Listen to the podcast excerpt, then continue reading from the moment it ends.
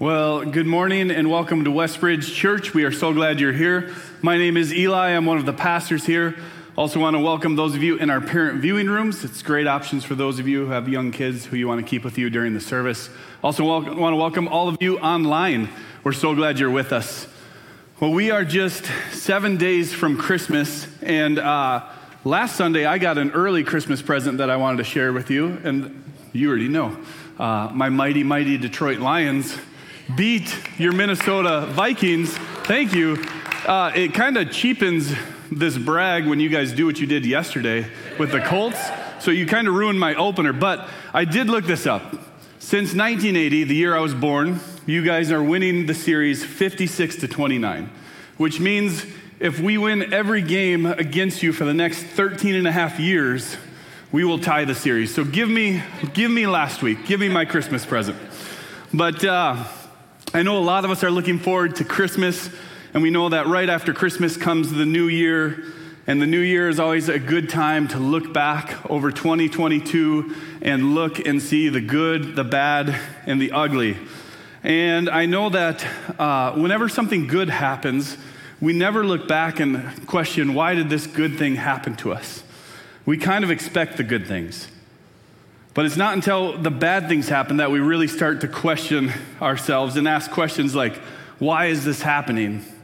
What is the purpose for this pain that I'm going through? And is God good even with my circumstances going on? And I think that the Christmas story is just a perfect time to remember that God can occasionally interrupt the life that we have planned. And it's okay that when He does that, we can ask the questions of why and what's going on. But there is always a big difference between questioning God and asking God a question.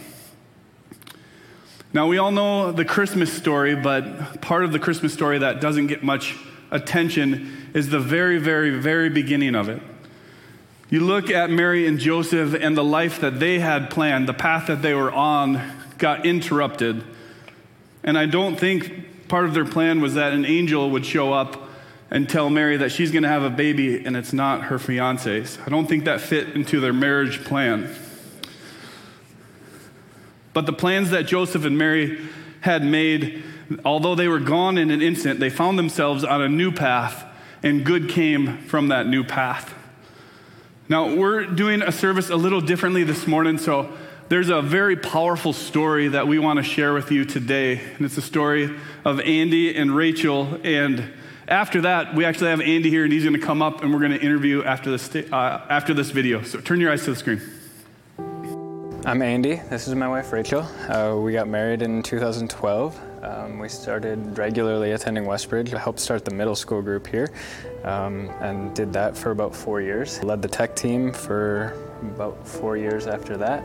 Rachel helped with setup and teardown. In 2018, we lived in St. Louis Park. We were in our first house. We've been there for about four years. Things were going really well. We were where we wanted to be in our career.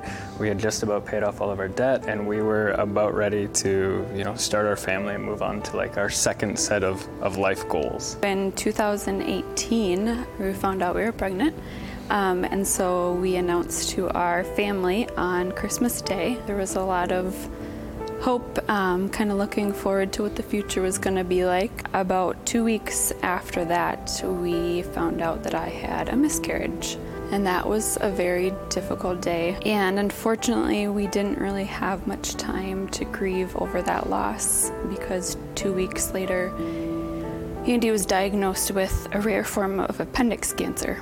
And so the life that we knew and achieved and built turned upside down, um, and we weren't quite sure what we were going to do. On January 22nd, I went to see my doctor because I had an umbilical hernia. He looked at it, told me it wasn't a big deal. We did some routine blood work and some testing, and a week later, he called me back and said that the radiologist had diagnosed me with appendix cancer. Appendix cancer is very rare. It's about one in a million in the US that get diagnosed with it every year. Chemo and radiation don't work for it. Being where we're at now um, and looking at us then, and we we're with this cancer diagnosis and a miscarriage, like I picture it as us standing on a cliff where there's nothing in front of us.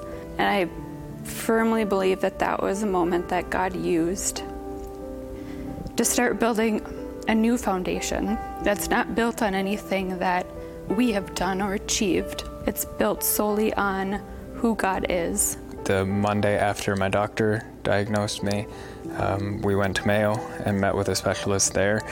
Um, and scheduled surgery for a month later. Uh, on February 22nd, I had a nine hour surgery where my surgeon took out as much of the tumor as he could, um, along with my appendix, gallbladder, spleen, and omentum, and felt like he, did a, a, meaningful surgery and that it would be um, hopefully years until we had to deal with this again. So, after Andy's surgery, um, recovery went really quick. He was back to work six weeks. With that, we came up with the motto for like hello today and live one day at a time. It's so easy to focus solely on the unknowns and the fears and what is to come when we don't even have control of it. And focusing on that robs us of what's happening right in front of us. In February of 2020, I had my second set of scans, uh, and they discovered that all of the tumor had grown back. We were shocked. The doctors were shocked. It was uh, nobody expected it to come back that quickly. That appointment was a tipping point for us. Um, we wanted to travel, and so we pursued that and bought a fifth wheel. Um, with the intent to go travel full time to visit a bunch of national parks and um, do life differently than we were before.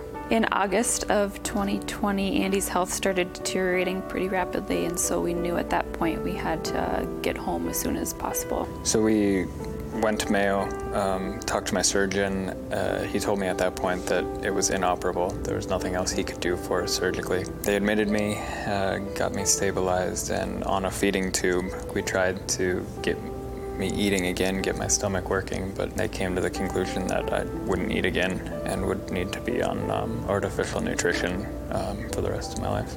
For the next six months, uh, we were in and out of the hospital with dehydration and nutrition issues. And in February, he had been hospitalized for about a week. And the day that we were actually supposed to be discharged, he started having different pain. He had a bowel perforation um, and at that point, we were told that he had a 50% chance of making it through the night. And that was a very, very difficult day. I was able to stay in the hospital with him overnight. Parents were able to come, and he spent the rest of the day calling friends to say goodbye. And we thought that was, that was it, that we were done. Obviously, I made it through the night um, and made it home from the hospital about a, week later. Um, my surgeons told me that it was time to start looking for hospice and um, getting my affairs in order. A couple months later, I got connected with a surgeon from the Cleveland Clinic. The doctor reached out and said he might be able to help. So we moved to Cleveland and in September of 2021, I had a 18-hour transplant. They transplanted my stomach, liver, pancreas, and small bowel, um, and removed the tumor. The one thing that comes to mind about where I've put my hope is is when he was in ICU, and there was a time where I honestly didn't think he was going to make it. His body was shutting down for whatever reason, and there was literally nothing I could do in that moment. And so I remember myself sitting in the corner of this dark ICU room, repeating the word Jesus, Jesus, Jesus over and over again. And so for me, that's what I've put my hope in since day one. And understanding who God is, that He is good despite Andy's cancer. Who he is is determined or based off of how our circumstances are going. That's what I've done my best to. I've failed many times, but to put my hope in that, um, yeah.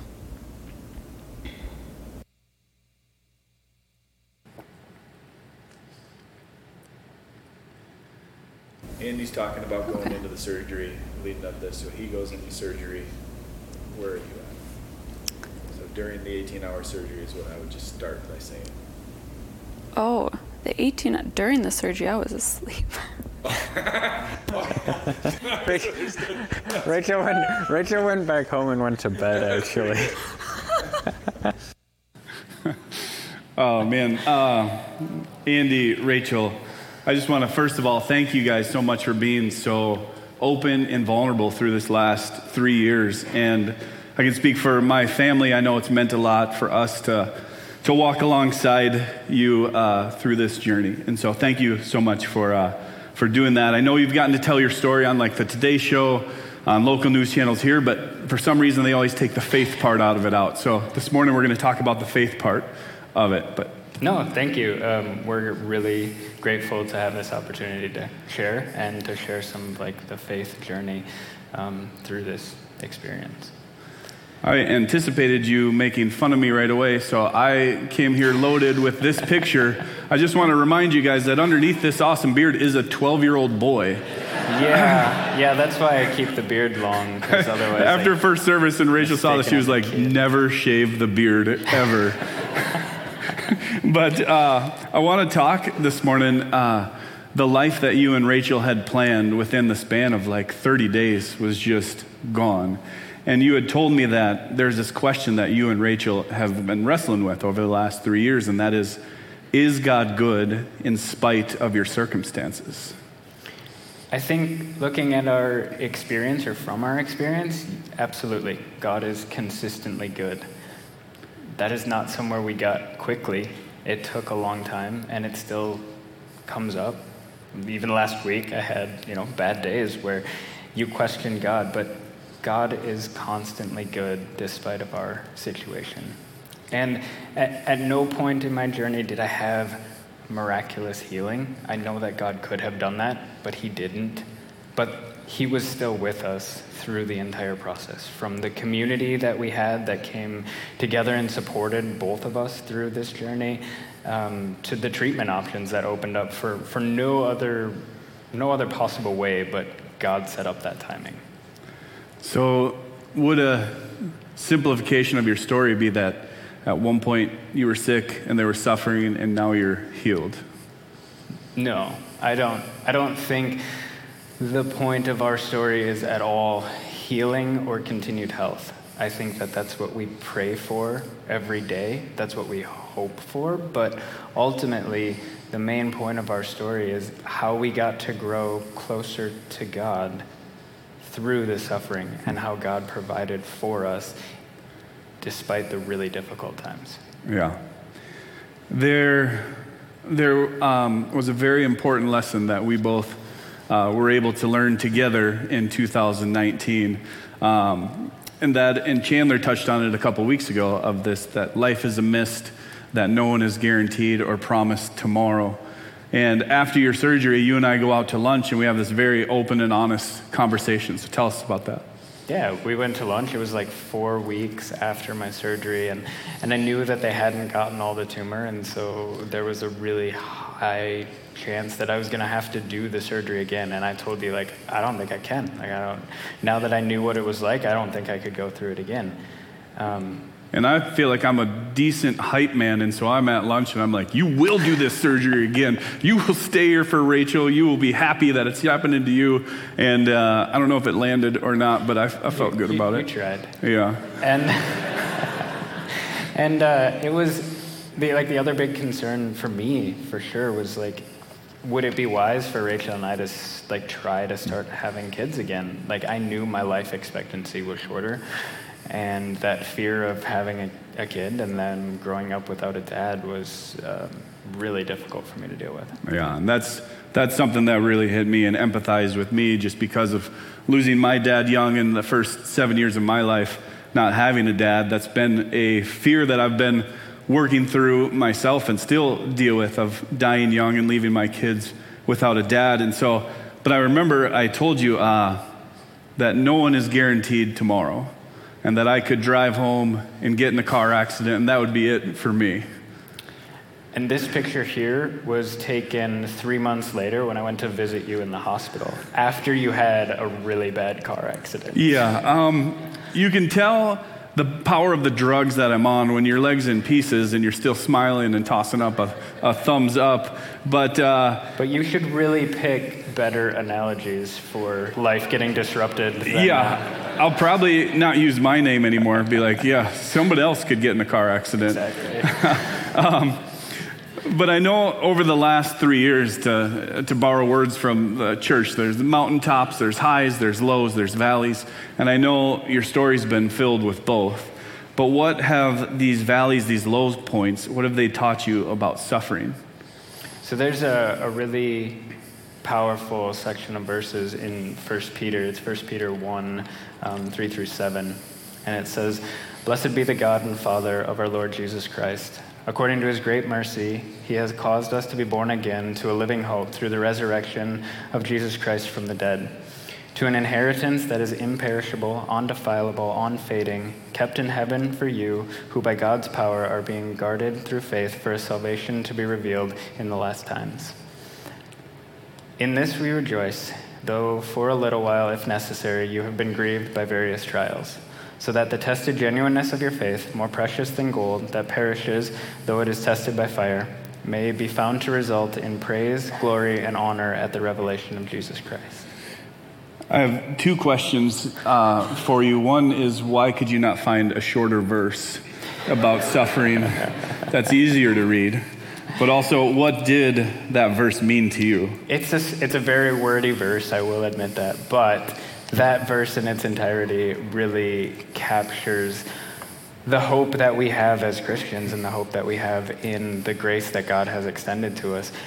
And it also makes it very clear that we will experience suffering. Suffering is a normal part of this life, and we will all go through it.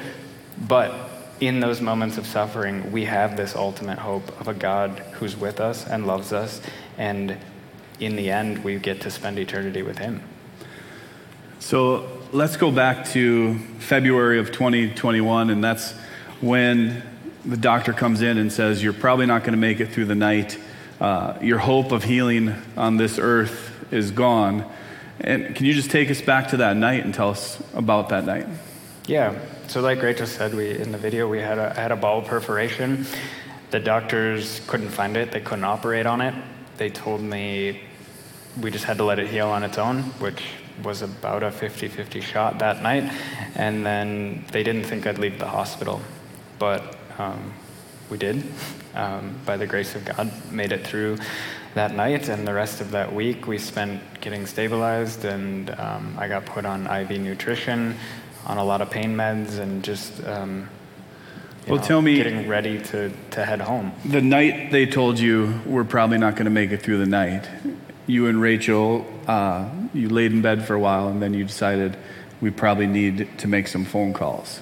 Yeah, so we were, that, that night, we were laying in bed, just kind of shocked about being told that this was the end. We had discussed this before, we knew it was coming, we just didn't know it would happen so quickly. And we didn't know what to do. So Rachel laid in bed with me for a little bit, and then we just felt like we had to, we had to call some people and tell them what was going on and that we loved them. And, and uh, so I called eight uh, family members and close friends and basically told them goodbye. And um, you were one of the people that made that list. I feel like you're saying that like you butt dialed me. Was there was a lot of pain medication, so you never know. That phone call is something that I don't think I'll ever forget uh, for a few reasons. One, I was in the stage of healing that uh, the way to keep me going was Epsom salt baths. So I am taking a wonderful Saturday afternoon Epsom salt bath when you call, and I usually have a policy of like, I'm not going to answer the phone in the tub. But I felt like I needed to answer. And what, what really blew me away, what stood out to me was the peace that you had. And it was, it was, it wasn't that you were, you were sad because you thought you had more time. I remember you saying that. But you had such a peace of, I know where I'm going. I know this is something that I know that's going to happen, and I'm okay with it. And I remember uh, hanging up and going, uh, getting dressed, talking to Ashley. And when I'm talking to Ashley, my son Benji came in, who's turning 10 today. Happy uh, birthday. He Thank is you. sick though, so of course. Not a good day. No. But he came in and he's like, Dad, Ma, why are you, why are you crying? And uh, shoot. It's funny, they put the Kleenex under my chair. Not, not the guy that went through this, but it's under my chair. but I remember Benji coming in and saying, uh, like, why are you crying? And I said, and he's, we've been very open and honest with our kids throughout all of this, uh, all of your journey. And I said, my friend Andy is going to go to heaven tonight. And his reaction still blows me away because he was like, "That's awesome! He gets to see our dog." Like he was, he was pumped for for you. And uh, but I remember that night crawling into bed with him, and he said, "Dad, is is Andy in heaven yet?" And I said, "I don't, I don't know." And he goes, Well, we should probably pray for him. And so I pray, and I'm like, Heal him, heal him, heal my friend, let him stay. And Benji goes, and he goes, uh, Father, just take away the pain. and I'll never forget it because then I was like, Man, all right, it was one of those like, Your will be done moments. And, uh, and so I'll just, I'll just never forget that day. Of, and I can't imagine what that was like for you having to say goodbye. But, uh, but you made it through the night. Things stabilized. Yep. Made it through. Things stabilized. IV nutrition, drugs, and and that was when it was at that leaving the hospital then that my surgeon told me best case we'd probably have six months left and to start considering hospice. And that was the first time since I had met him that my surgeon had ever given me a timeline. And so it was February I knew by August I was going to be dead. And, um, and so I kind of, at that point, lost that ability to, to daydream a little bit. And I've always been a planner. I've always been thinking, like, what's coming next, what's ahead, and the next five, ten years. And in that moment when I knew that August timeline, it didn't feel like it was worth the effort to even sure. consider what was going to come next because it, it wouldn't come to pass. You said that, you told me that there was clarity that came with knowing the end, there was a finish line. And so, what was that clarity that came with your relationships? So, I had a friend who told me shortly after that that I was in a unique position because I could be completely eternally focused. And I, didn't know what that meant. And it took a couple weeks to realize that, that for me, that meant the only two things that mattered were my salvation and the way that I interacted with others and how I loved them in the interactions that we had and ultimately how I'd be remembered. I knew that I was going to die. And so every interaction that I had, every conversation, I went into it knowing that. And it was always in, the, in my mind that that could be the last time I talked to this person. And I didn't want to leave any of those relationships with the last conversation being one that was filled with anger or words that shouldn't have be said, been said or words that were left unsaid. Yeah. And I think that's, that's a challenge for all of us in this room of, because we aren't guaranteed tomorrow. Life is a mist. And I think there are a lot of uh, conversations that need to be had or that need to be kinder because we never know when the last is. And I think that's a great lens to view just the interactions with people. But you also said that then there was clarity that came professionally for you. Yeah, I was working up until that hospital stay. So the Monday after the bowel perforation, I quit my job. Um, but I still felt like there was something still that I could do that was meaningful. I just didn't know what it was at the time, and so we started thinking about like my tools and like the, the things that I've learned, the experiences that I've had in life, um, and figured was probably should probably start a nonprofit because when you got six months to, left to live, that's about the best time to start a business, right? Yeah.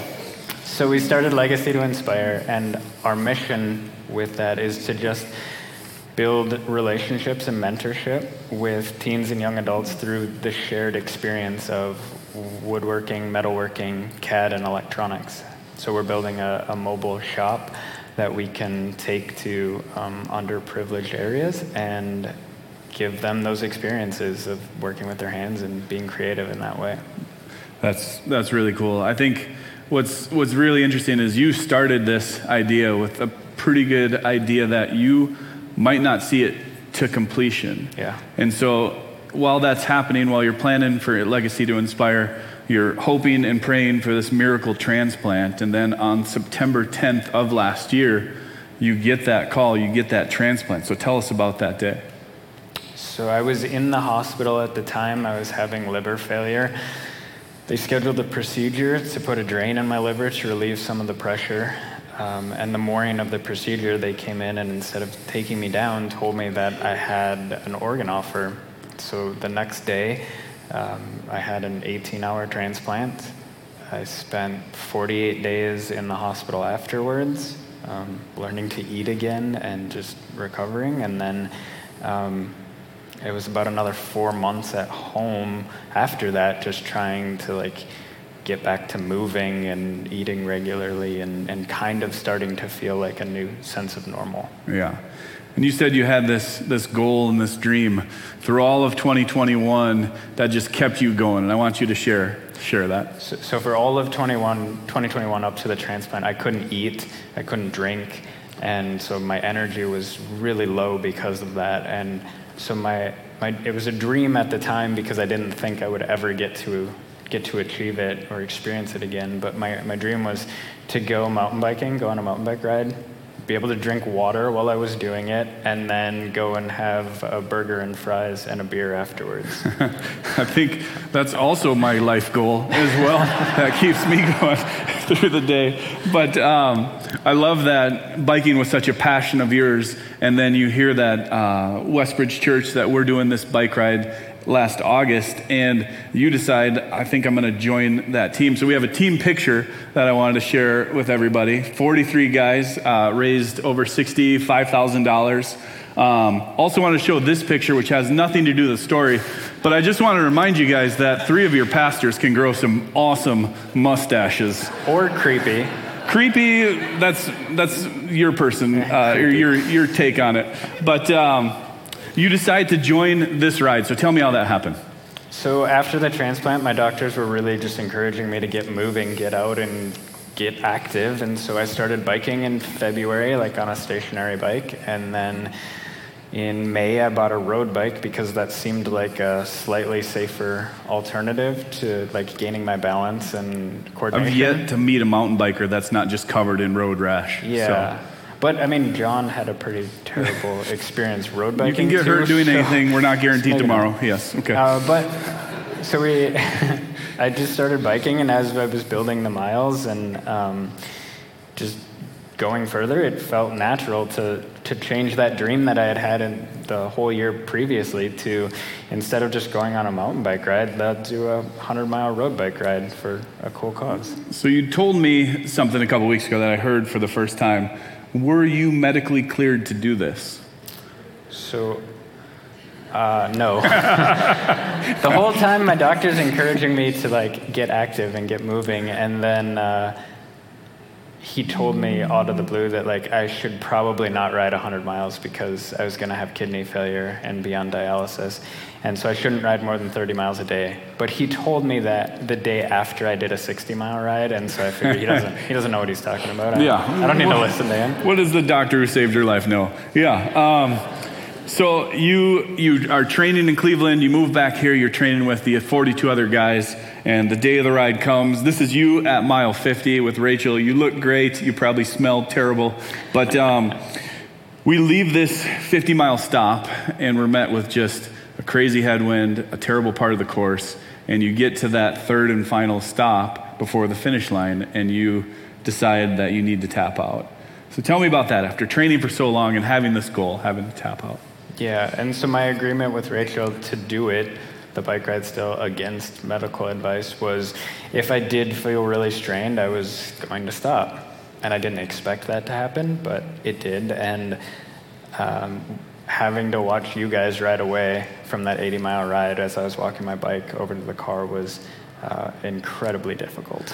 But that's interesting because I think we all fall into that comparison trap. So I want to take you back to 11 months before. This is you. And I think if we tell this guy, hey, in 11 months, you're going to ride 80 miles, you're going to feed yourself, you're going to drink your own water, you're going to go 80 miles, this guy would be blown away and probably would fight me and say I'm a liar. But you, you yeah, still have I, that. I would have never believed that if you had told me that. And the miracle of the situation is not lost on me that I, I was at death's door and I got a second chance at more time in life and to be able to get back to eating and doing activity and ultimately going on you know an 80 mile ride was amazing but in that moment it's really easy to fall into the comparison and see Yeah. you guys go on to do the 100 and and you know i only made it 80 Yeah. Well, you took a car to the finish line uh, and still got to be there. But I think all of us who trained with you knew how important that 100 mile goal was. And so a couple days later, I started reaching out and saying, hey, anybody want to ride with Andy the last 20? And so this, I want to show everybody, because I don't think they know about this, of this was your real finish line a couple days later.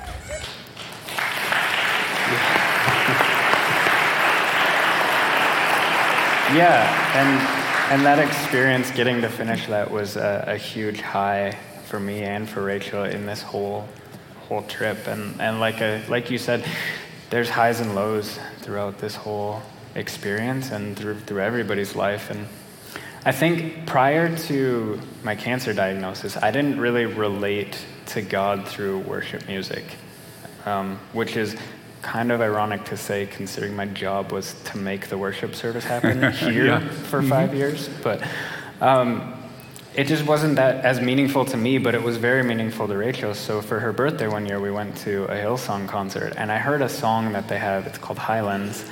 Um, for the first time, and it really, really struck with me, or resonated with me, and stuck with me from that point on. And I remember a time we were in Montana in August of 2020. We were driving from Glacier Park to uh, a little state park in northwestern uh, Montana where they have giant cedar trees. And um, as we were driving there, we're driving a two lane road through the mountains, mountain on peak on one side, a valley drops down to the other into the river, and I felt so so small in that moment and in the, the midst of all of the, the beauty that God has created, I just felt so insignificant. And this song was playing, Highlands, and there's a verse in it that goes, um, Oh, how fast would you come running if just to shadow me through the night, to trace my steps through all my failure and walk me out the other side? And I, I heard that and we sang along with it, and I just started bawling because I, I knew that as small as I felt and as insignificant as I felt at that moment, we have a God who would stop everything and come and just just to walk with me through a dark night. And that experience was, was two weeks before I ended up at Mayo, being told my stomach was stopping and there was nothing else they could do. Yeah. Well, I think, um, like you said, the last three years, full of highs and lows and mountains and valleys. And so I want to ask you the same question we asked Rachel at the end, which is who is God to you now? I think God is our hope. He is our loving creator. He is constant through whatever we go through, and He's going to be there with us and love us and guide us. And I think as Christians, our job is to partner with Him in that and to, as best we can, love those around us through those situations. I also think that it's easy for us to get distracted by life and our own goals and our own expectations. And unfortunately, suffering is one of the quickest ways for us to release those expectations and have an opportunity to realign with God and His plan and to be used by Him in this life. Well, I think um, Christmas can be a time of, of great joy, but also a time of uh, struggle for a lot of people. And so I want, uh, I've asked Andy to pray for those who we know um, are struggling, are suffering, are holding on to hope by a thread. So I'm asking Andy to pray, and then we're going to have Jake and Christiana come and sing Highlands, and then I'm going to come back and close. And while the lyrics for Highlands are up, I'd encourage you just to, to read them, take a moment. But yeah, would you close us in prayer? Yeah. Lord, thank you for the gift that you've given us through Christmas, through the, the grace that that extends to us, and the promise of an eternity with you. Uh, I pray for everybody here who's going through just hard times, and, and Christmas is we hype it up as this experience of, of great happiness, and for a lot of people, it's tied to a lot of sorrow. And I pray that you would just help us to realize that the joy that comes through this season because of you and because of the promise that you've given to us um, through the sacrifice that you made. Um, I just thank you for this day and for the opportunity to, to just be with you and worship you. In Jesus' name, amen. Amen.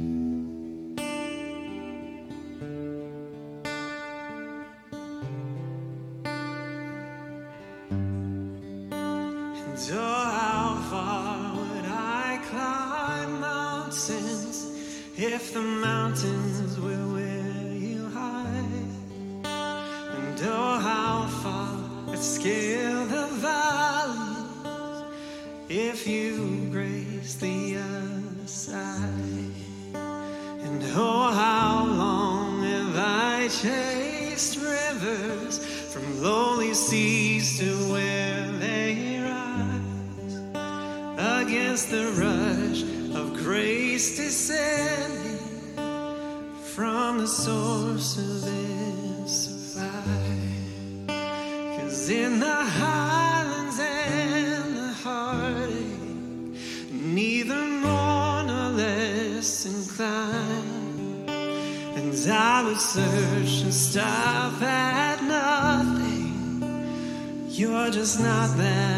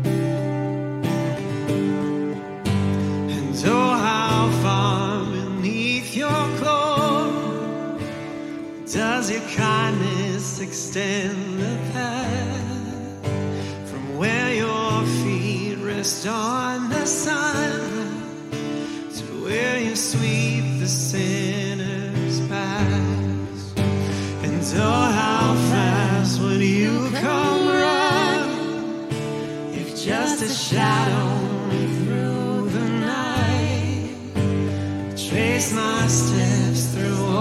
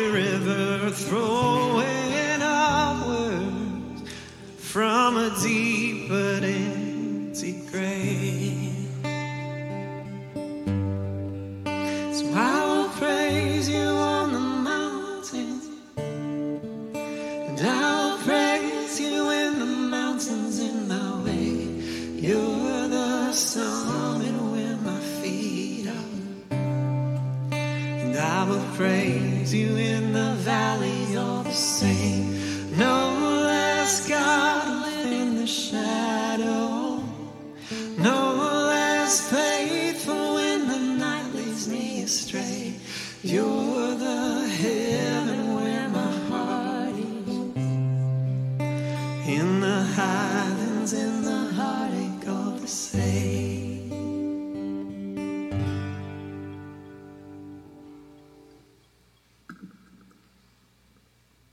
think there's so much in Andy and Rachel's story that's uh, convicting, inspiring, and uh, their story is not just we praise him on the mountains. It's we praise him when that mountain's in my way. And uh, I think that's the lesson for us today. I know there's people suffering. We've seen your prayer requests, we've, we've done the funerals. There's people holding on by a thread, and I get it, and I feel it. But if we can learn that God is the same despite our circumstances, on the mountaintop or in the valley, man, everything changes. Everything changes. So I want to, uh, I want to give an opportunity for those of you who maybe don't have that relationship with God who, who need a God who can comfort and bring peace and bring healing. And so I'm going to invite you right now, if you would like to say yes to God's invitation to be in your family, I want you to join with me now. We're going to pray a quick prayer. Father, Father, we ask you right now, I ask you to forgive my sins. Forgive me for the times that I've walked away from you, that I've hidden from you. God, I want to be adopted into your family. I want to say yes to your invitation. I want to be your son. I want to be your daughter. I want the peace and the comfort and the healing that comes with being in a relationship with you that's not dependent on whether things are good or bad. God, be my healer, be my peace, be my hope in a season of difficulty. We thank you for that. In your name, amen.